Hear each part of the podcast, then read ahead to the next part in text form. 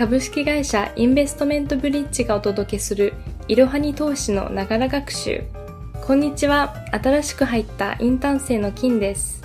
このポッドキャストではスマホ時代の投資企業分析メディアいろはに投資の記事をもとに投資の基礎知識から最近のトレンドまで幅広くご紹介いたします。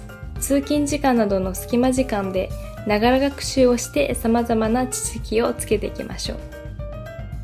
本日は週末エピソードです今週放送した内容の重要なポイントを復習していきましょう月曜日は10月23日に開催した投資家向け IR セミナープレミアムブリッジサロンからインベストメントブリッジ代表取締役社長広島さんのワンポイントコメントフェムテックの音声を配信いたしました。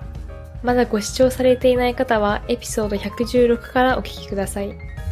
水曜日はおすすめのほったらかし投資方法は誰でもできる3選をご紹介いたしました。重要な3点を復習していきましょう。1、ほったらかし投資には投信、クラファン、ロボワードがおすすめ。2、ほったらかし投資のメリットとデメリットを理解しよう。3、ほったらかし投資では長期的な積み立て投資を意識の3点です。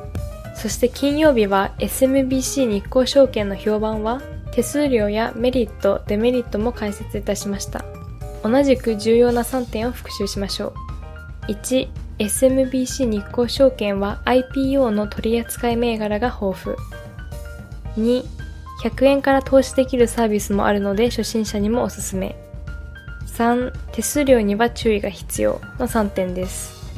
来週は NFT 仮想通貨とブリッジサロンセミナーです。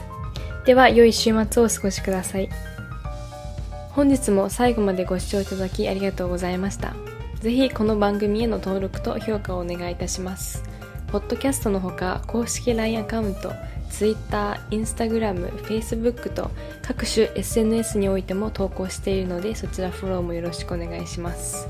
ローマ字でアットいろはに投資です。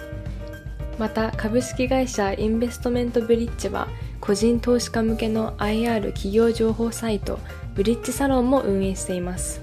こちらも説明欄記載の URL よりぜひご覧ください。